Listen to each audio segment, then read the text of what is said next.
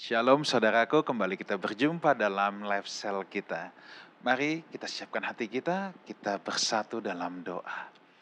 Bapa dalam sorga, kami mengucap syukur untuk kebaikan Tuhan, untuk penyertaan Tuhan, untuk pemeliharaan Tuhan atas hidup kami yang sungguh sempurna. Kami tahu satu hal ya Tuhan, bahwa dalam setiap musim hidup kami, Engkau selalu bersama dengan kami Bapa, kalau sebentar kami akan belajar kebenaran firman-Mu.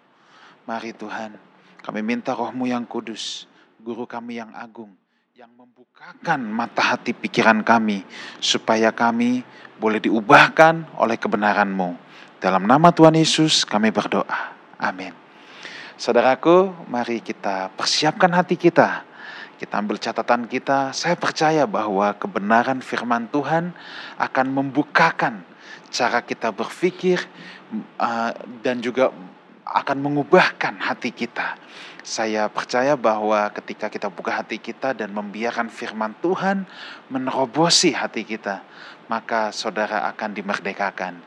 Mari kita sambut seorang sahabat saya sejak kuliah dulu yang saya sangat kasihi dan saya sangat hormati, Pastor Ferry Velani. Silakan.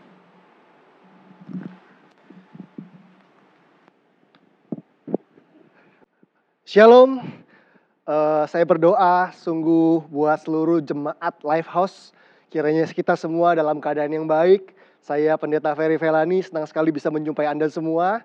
Uh, senang boleh berada di gereja ini, gereja dari uh, Pastor Wigan Sugandi. Dan saya percaya gereja ini adalah gereja yang diberkati oleh Tuhan. Dan pada kesempatan hari ini, saya ingin berbicara tentang sebuah tema yang uh, saya beri temanya seperti ini Bapak Ibu mengenali dan mengatasi kekecewaan dalam diri Anda. Mengenali dan mengatasi kekecewaan dalam diri Anda. Uh, saya percaya apa yang sulit untuk kita kenali akan sulit untuk kita atasi apa yang tidak kita kenali dalam diri kita, maka akan sulit untuk kita atasi, perbaiki, dan ubahkan dalam kehidupan kita. Karena itu kita perlu mengenali dan mengatasi kekecewaan dan juga kepahitan dalam diri kita.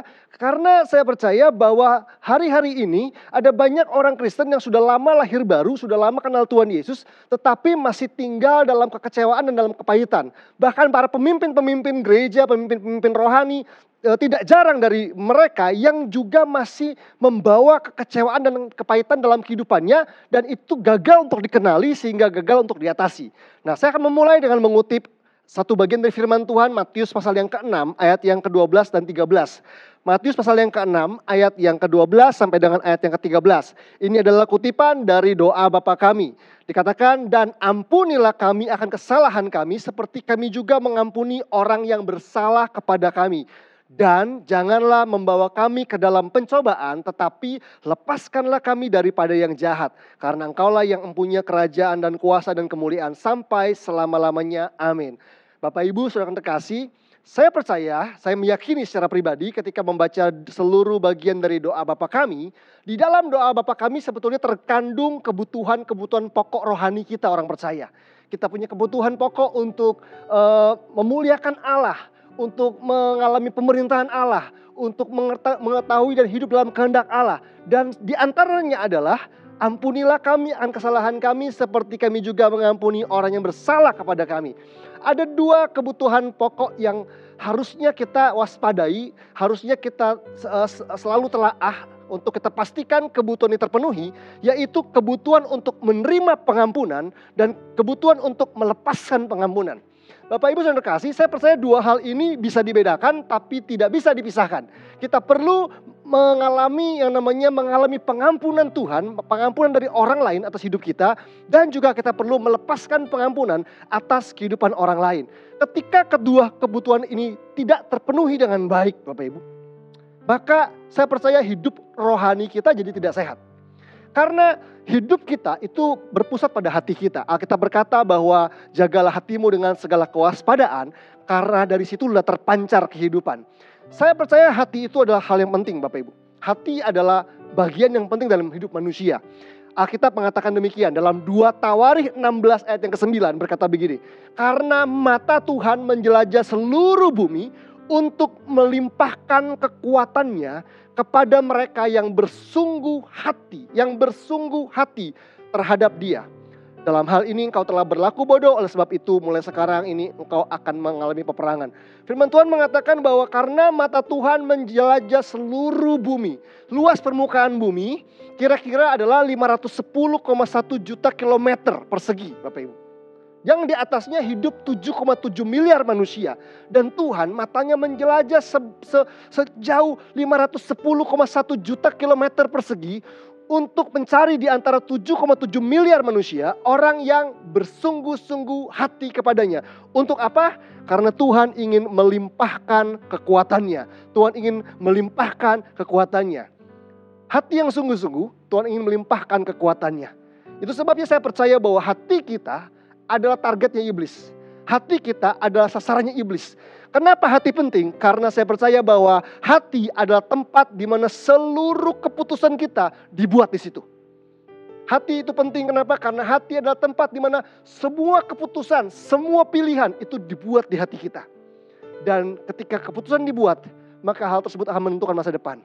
Ketika keputusan dibuat, maka hal tersebut akan menentukan keuangan kita, akan menentukan relasi, hubungan kita dengan orang lain, akan menentukan banyak hal dalam kehidupan kita.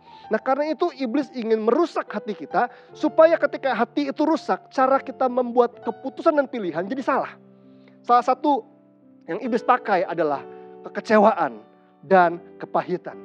Nah, Bapak Ibu saya kasih Coba kita bedakan dulu sejenak, walaupun kekecewaan dan kepahitan sangat berhubungan, kita perlu lihat sejenak apa yang membedakan keduanya.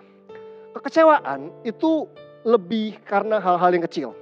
Kekecewaan itu mungkin membuat sesuatu hal mengganjal di hati kita. Misalnya kita janjian dengan seseorang, orangnya terlambat satu dua jam. Terus bilang, sorry ya saya terlambat. Oh oke okay, nggak apa-apa. Nggak apa-apa di mulut kita belum tentu nggak apa-apa di hati kita. Atau ada orang yang pinjam uang sama kita, kita tagih dan dia bilang sorry belum bisa dipulangin.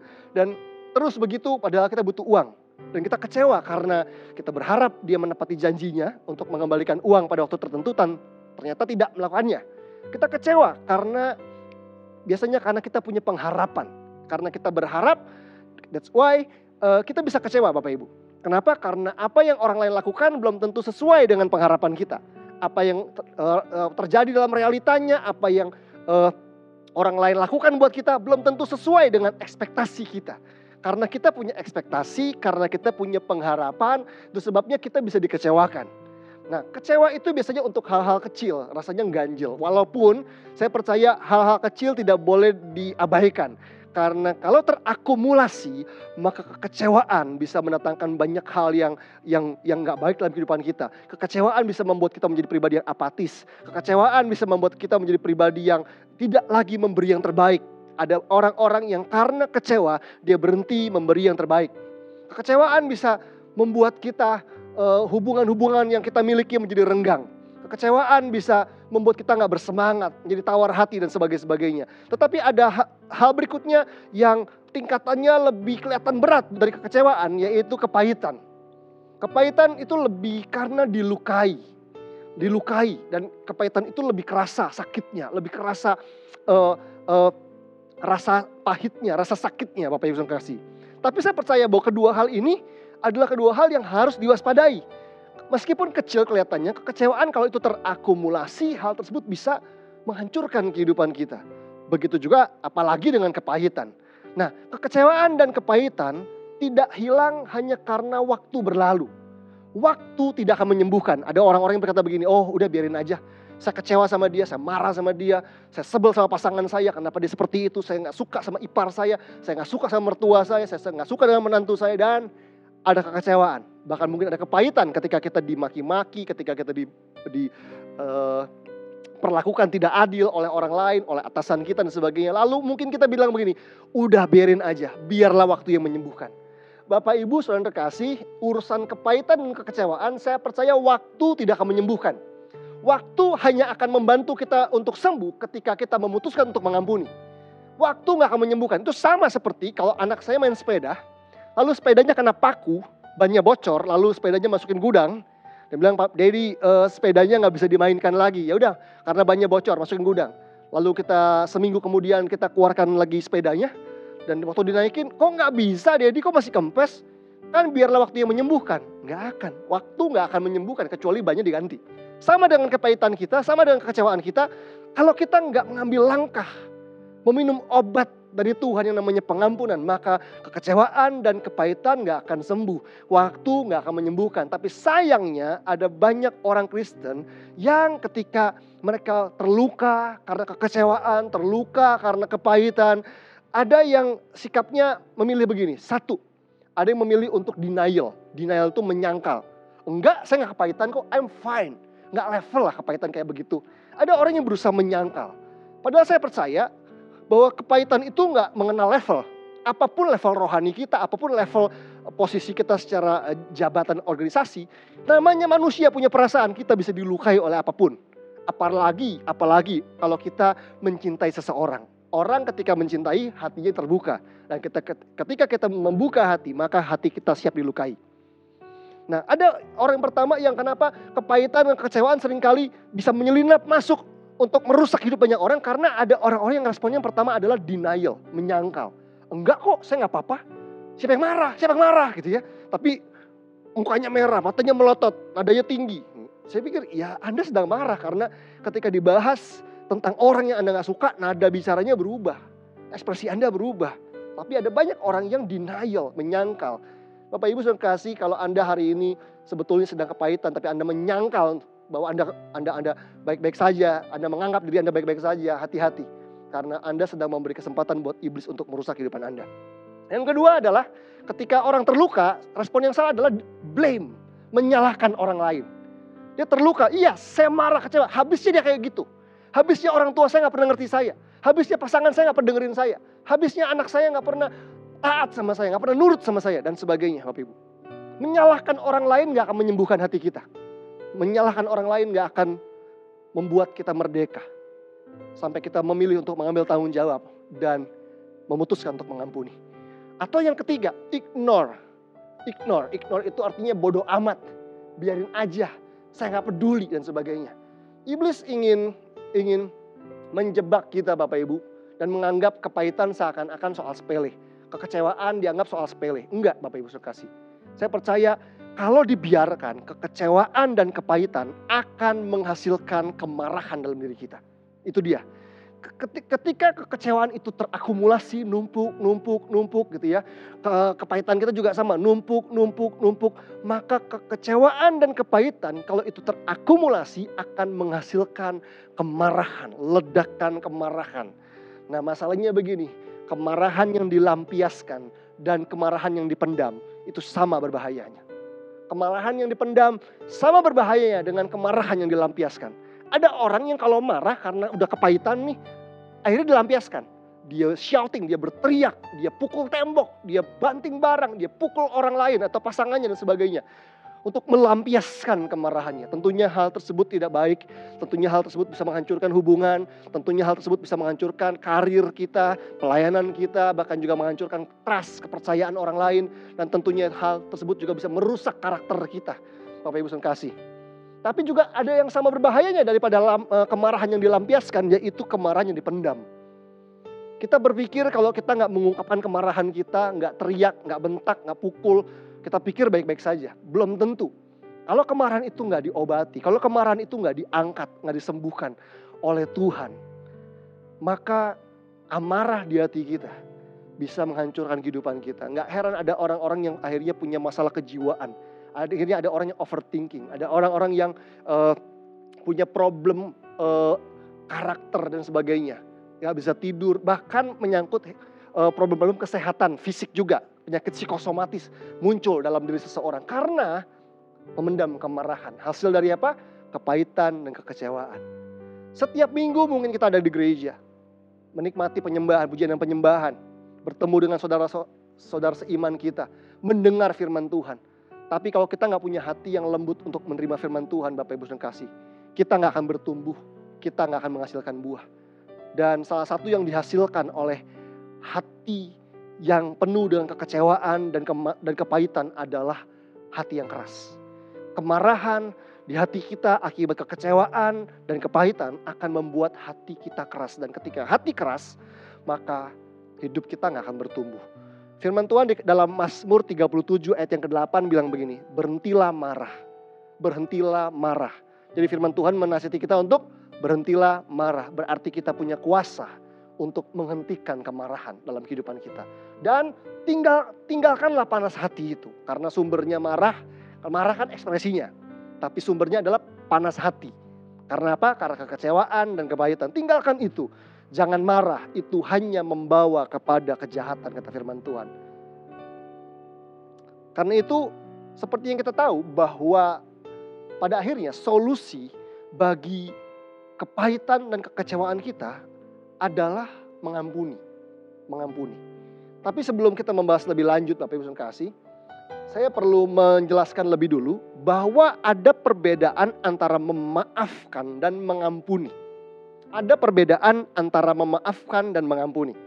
Jadi perbedaannya di sini menurut saya. Ini menurut versi saya ya Bapak Ibu. Ya. Orang lain bisa punya pendapat yang berbeda atau punya pengertian yang berbeda tapi ini uh, berdasarkan pengalaman, saya ingin membagikan ini uh, hopefully atau berharap ini bisa memberkati kita semua.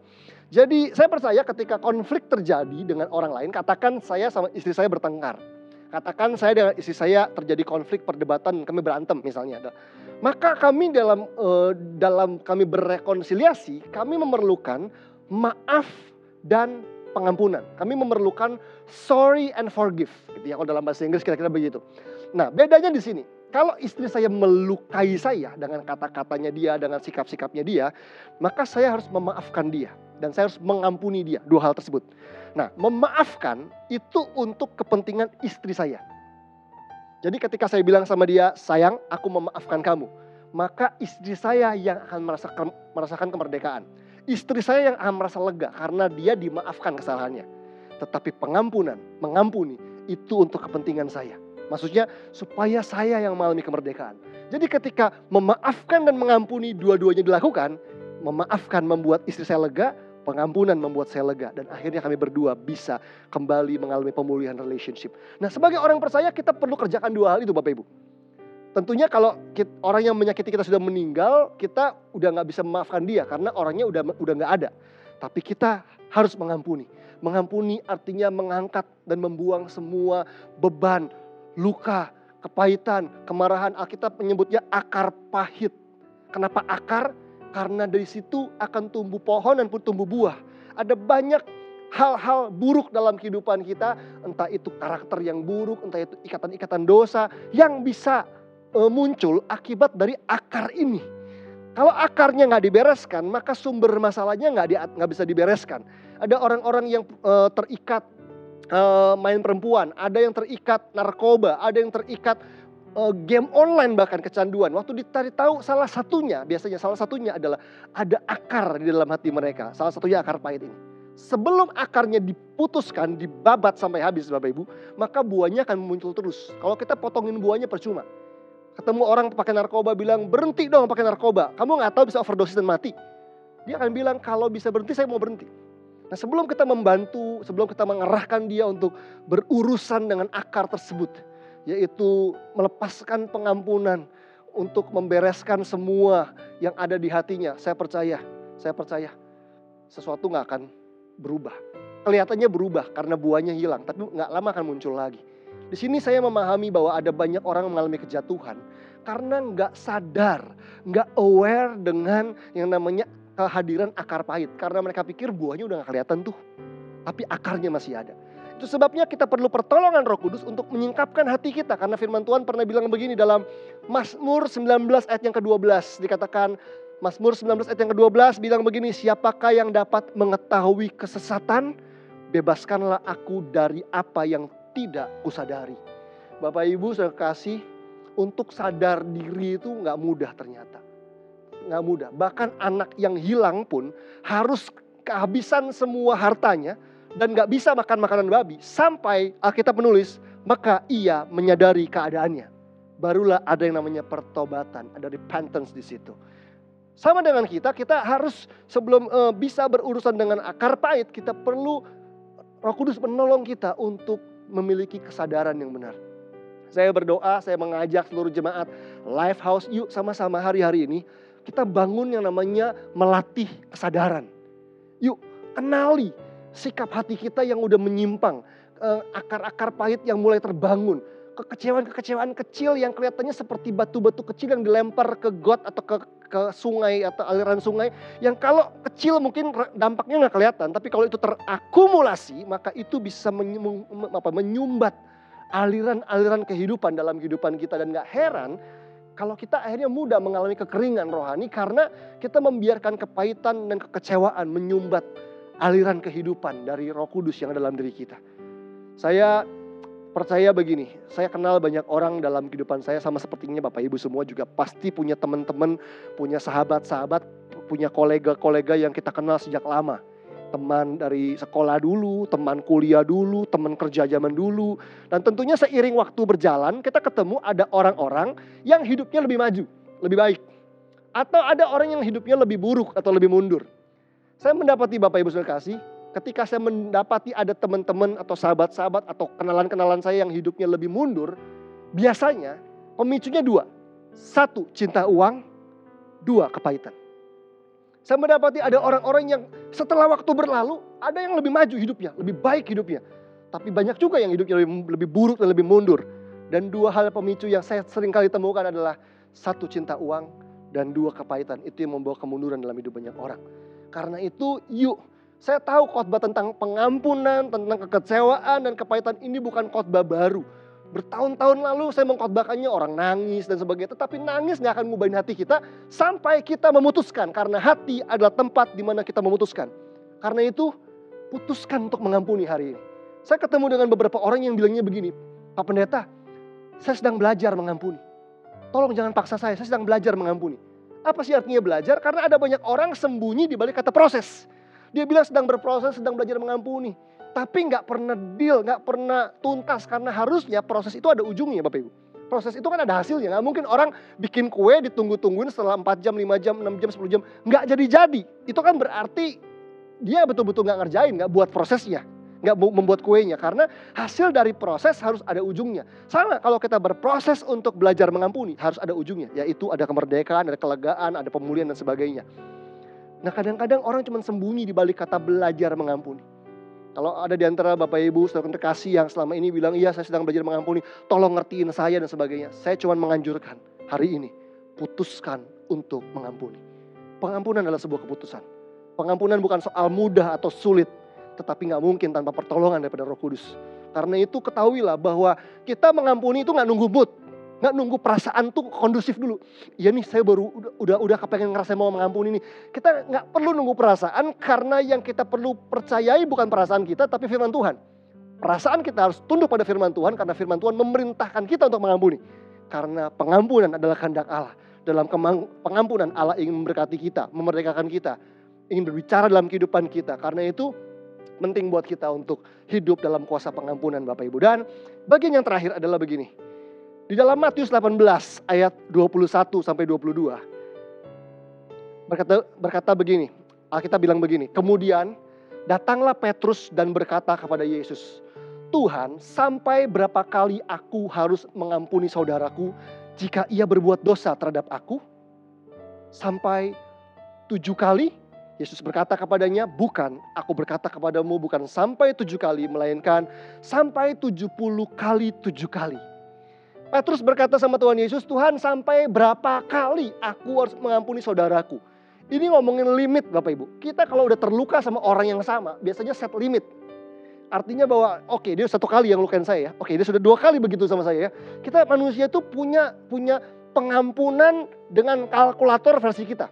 Kita punya matematikanya kita dalam soal mengampuni. Oh dia udah tiga kali ya, sekali lagi gue hajar. Nah, gitu ya. Kita punya matematika itu. Dan dia tanya, Petrus tanya, Sampai tujuh kali kah? Wah ini kalau menurut orang Yahudi tiga kali cukup gitu ya. Tujuh kali itu udah menawarkan tujuh kali itu udah udah lebay gitu ya, udah berlebihan gitu ya. Paul Petrus tahu sendiri Bapak Ibu ya, sering kali suka berlebihan gitu ya. Tapi Yesus bilang ini, bukan aku berkata kepadamu bukan sampai tujuh kali, melainkan tujuh puluh kali tujuh kali. Nah bertahun-tahun saya nggak, saya sulit mengerti istilah tujuh puluh kali tujuh kali ini. Ada yang bilang empat sembilan puluh ada yang bilang 70 kali 7 kali kali belakangnya kali berapa nggak tahu. Sampai saya satu kali menemukan sebuah literatur yang saya baca dan menghubungkan Matius 18 ayat 21 dan 22 ini dengan satu bagian dalam perjanjian lama. ternyata kata 70 kali 7 kali atau dalam bahasa Inggrisnya 77 times gitu ya. 77 times itu muncul di perjanjian lama. Dan ketika Yesus mengajar sebagai seorang rabi pada waktu itu, harusnya orang-orang Yahudi pada waktu itu itu nge, harusnya sadar, tahu apa yang Yesus katakan itu merupakan kutipan dari perjanjian lama. Kita aja nggak sadar. Nah ternyata ungkapan 70 kali 7 kali, 77 times itu, itu terdapat di kejadian 4 ayat 23 sampai 24 Bapak Ibu kasih tentang seseorang bernama Lamek. Lamek ini adalah keturunan dari Kain. Kain adalah seorang anak dari Adam yang membunuh Habel adiknya dan dia akhirnya punya keturunan namanya Lamek. Di dalam kejadian 4 ayat 23 sampai 24 dikatakan demikian. Berkatalah Lameh kepada kedua istrinya, dia punya dua istri. Ada dan Zila, namanya Ada dan Zila. Dengarkanlah suaraku hai istri-istri Lameh, pasanglah telingamu kepada perkataanku ini, aku telah membunuh seorang laki-laki karena ia melukai aku. Jadi ini adalah orang yang suka balas dendam. Lamek ini pendendam. Jadi dibilang aku sudah membunuh seseorang laki-laki karena ia melukai aku. Terus dibilang ini, membunuh seorang muda karena ia memukul aku sampai bengkak. Ya, dia dipukul sampai bengkak, orangnya dibunuh sama dia. Jadi ini pendendam luar biasa. Terus dibilang ini, sebab jika kain harus dibalaskan tujuh kali lipat, kalau kain nenek moyang saya, itu kalau dia dilukai dia harus dibalas tujuh kali lipat, maka Lamek 70 77 kali lipat. Nah, kalau dalam bahasa Inggris kelihatan 77 times, sama dengan ungkapan di Matius 18 tadi. Lalu apa hubungannya dan apa maksudnya Bapak Ibu? Ternyata begini maksudnya. Ternyata begini maksudnya. Hasratnya Lamek yang begitu luar biasa adalah hasrat membalas dendam. Hasrat membalas dendamnya begitu kuat sehingga orang pukul dia, dia bunuh orang melukai dia, dia bunuh gitu ya. Hasrat membalas dendamnya begitu rupa sampai kalau saya gara-gara saya membunuh orang dan ada orang yang mau balas sama saya, saya akan minta hal yang berlebihan.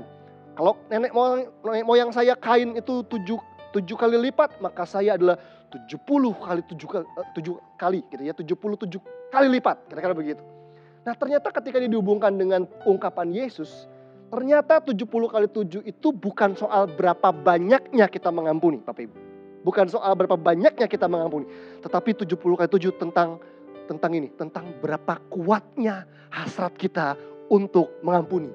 Jadi ketika Yesus bilang kalau kamu harus mengampuni sebanyak 70 kali 7. Artinya gini. Seperti halnya Lamek punya kekuatan. Seperti halnya seorang Lamek di dalam perjanjian lama. Punya hasrat yang begitu kuat untuk balas dendam. Sedemikian juga harusnya hasratmu. Sedemikian kuat itu seperti itulah hasrat kita untuk mengampuni orang lain. Wow, jadi ini nggak bicara soal berapa banyaknya Bapak Ibu. Tapi ini bicara tentang seberapa kuat hasrat kita untuk mengampuni. Tentunya hasrat Lamek balas dendam dimotivasi oleh dosa, oleh keegoisan. Tetapi kita, hasrat kita mengampuni dimotivasi oleh pengampunan Allah atas kehidupan kita, oleh kasih Tuhan yang dicurahkan kehidupan kita. Itu sebabnya kita punya hasrat yang begitu kuat untuk mengampuni orang lain dan dalam pengampunan itu kita mengalami kemerdekaan. Amin. Mari kita semua tundukkan kepala Bapak Ibu di mana pun Anda berada di depan layar, layar televisi, layar laptop ataupun layar handphone Anda. Yuk tundukkan kepala kita sama-sama berdoa. Tuhan Yesus, hari ini kami memutuskan dengan hati kami bahwa kami nggak ingin menyimpan kepahitan dan kekecewaan di hati kami. Kami nggak ingin kekecewaan dan kepahitan tidak berhasil dikenali di hati kami sehingga iblis bisa bercokol untuk menghancurkan kehidupan kami.